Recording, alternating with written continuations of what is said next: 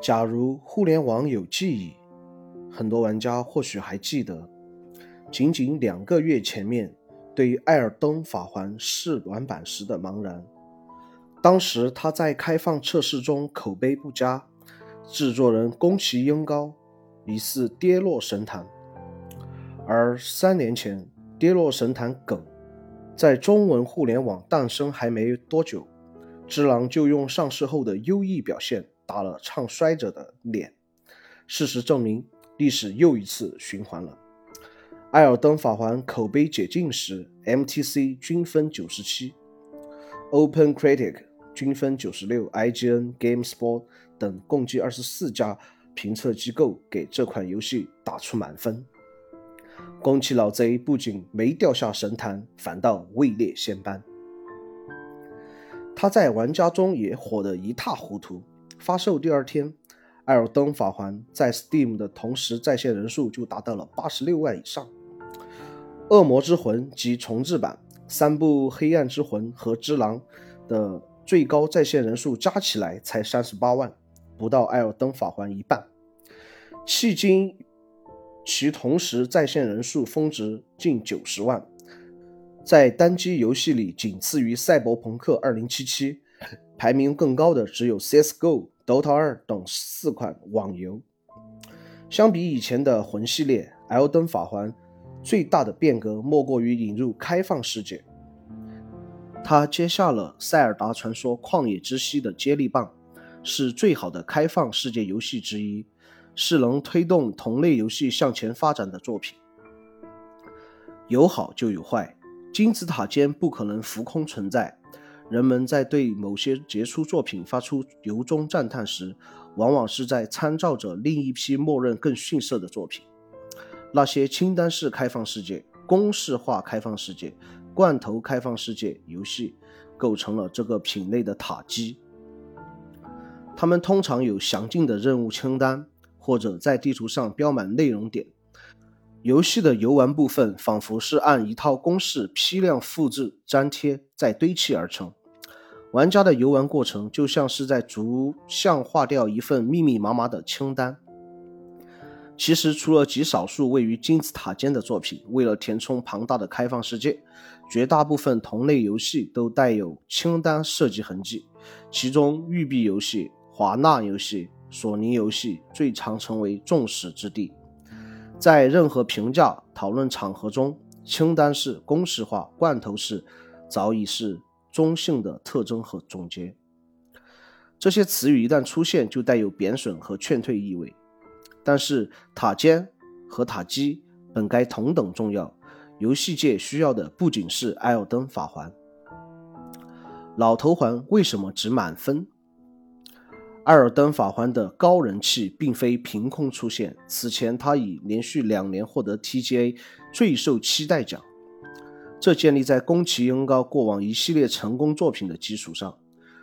如果时间倒流回十几年前，在任意游戏论坛发帖说由《恶魔之魂》所开创的类型会在未来引领潮流，宫崎英高新作会在全球万众瞩目，多半只能得到两种回复：没听过或你疯了。二零零九年，世界上卖的最好的游戏是《使命召唤六》。它的基因里写着爽快，像部酣畅的好莱坞枪战片，玩家找个掩体喘口气就能回血，站起来就能继续大杀四方。而同年发行的《恶魔之魂》，风格几乎处在另一个极端，叙事晦涩，难度离谱，杂兵都能用几招放倒主角，一旦死亡还会扣掉辛苦收集的魂。《恶魔之魂》首周销量只有四万份。违背潮流，看似难逃小众结局，却因气质过分独特，在欧美收获了一批拥护。口碑传开后，越来越多的玩家尝试去享受反复受苦所降临的巨大成就感，帮助游戏销量突破了百万大关。此后，三部《黑暗之魂》问世，同种风格的作品便称为魂系，也有其他游戏借鉴理念制作魂类游戏。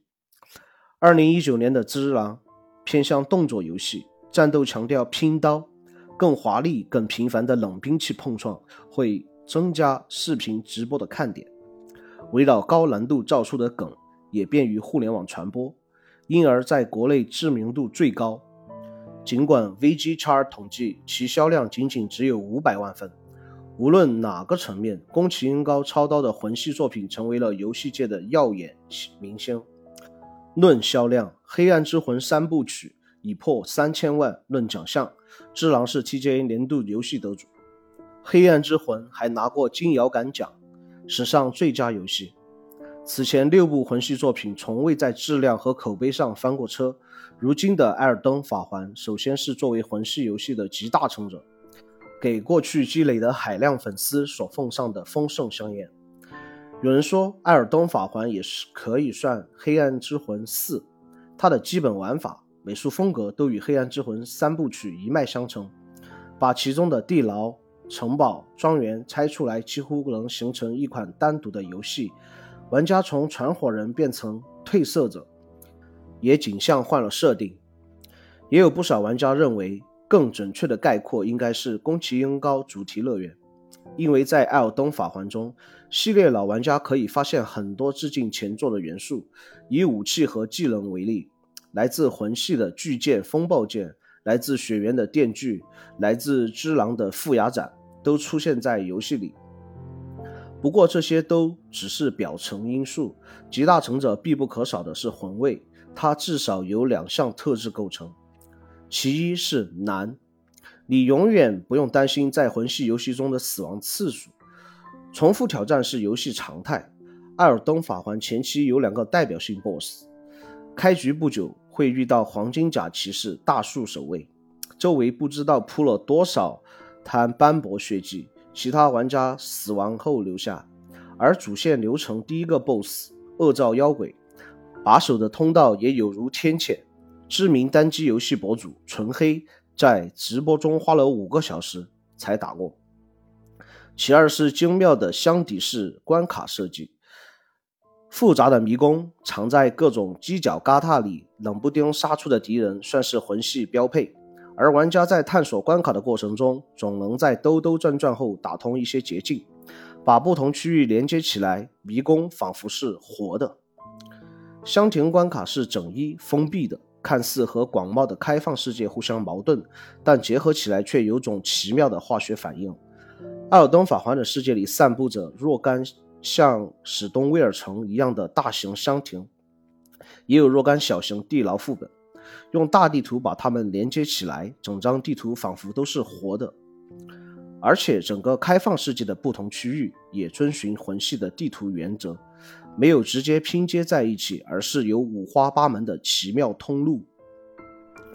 艾尔登法环开放世界最特别的地方就在这张大地图的探索体验上，得找到地图碎片才能解开迷雾，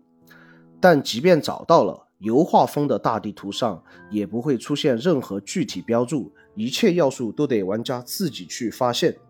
它们的数量种类极其丰富，又往往藏得很深，能让人频繁感受探索带来的惊喜和乐趣。B 站上对于游戏地图的探索，比如平原上一个不起眼的电梯井，向下二十秒能到一片漫天繁星的地底世界。长着四条腿的巨大建筑，要清理掉腿上的全部鳞片，才会轰然塌陷，露出建筑入口。悬崖旁的梯子，树丛后的小路，可能都会指向某个藏宝地。拼凑 NPC 提供的话语或提示，又能发现某个新的战斗场所。探索驱动力则来自丰厚的收益。如果找到实用的技能、武器，后续战斗就能事半功倍。当探索可以在一定程度上降低游戏本身的难度，魂位和开放世界就形成了良性的循环。一个好的开放世界应该长什么样？开放世界 （Open World） 作为一个特定术语来指代一种游戏类型的时间，其实相当短暂。大约十年前，它还和非线性游戏、沙盒游戏等术语搅在一起。共同用来区分过去那些基于关卡线性剧情来设计的游戏，其中最容易混淆的是沙盒 （Sandbox），两者强调自由游玩，后来分化为沙盒专指用户拥有自己创造游戏内容的自由，开放世界则是在搭建好的游戏里自由体验，同时必须带有巨大无缝地图、多样化的玩法、能自定任务的完成顺序等特点。但开放世界本身有更悠久的历史，公认的第一款开放世界游戏是一九八一年的 RPG 角色扮演游戏《创世纪一》，它给玩家提供了主线目标，但不限制实现目标的方式。因为理念太超前，其制作人一度很难说服团队接受。这种玩法此后成为了欧美 RPG 的设计传统，与《创世纪》齐名的另两大 RPG 鼻祖。巫术和魔法门也有类似特质。魔法门，换句话说，开放世界的源头是欧美 RPG 一种共有特色，只是当时的技术条件还不足以提供无缝地图和多样玩法。九十年代诞生的 IP 上古卷轴和辐射也都继承了这种开放精神。一个影响后世的里程碑作品是二零零一年的 GTA 三，它以纽约与为原型。建造了自由城，玩家可以在城市里任意活动，NPC 会对玩家做出不同反应。城市本身按照一定规律自我运转。后来的近二十年时间里，被玩家媒体奖项评为开放世界游戏的 IP，基本上就是上述这些。一类以 Bethesda 出品的上古卷轴系列和辐射系列为代表，另一类是以 Rockstar 出品的 GTA 系列和荒野大嫖客系列为代表。比较讽刺的是，他们都非常特殊，做开放世界并不是主要目标。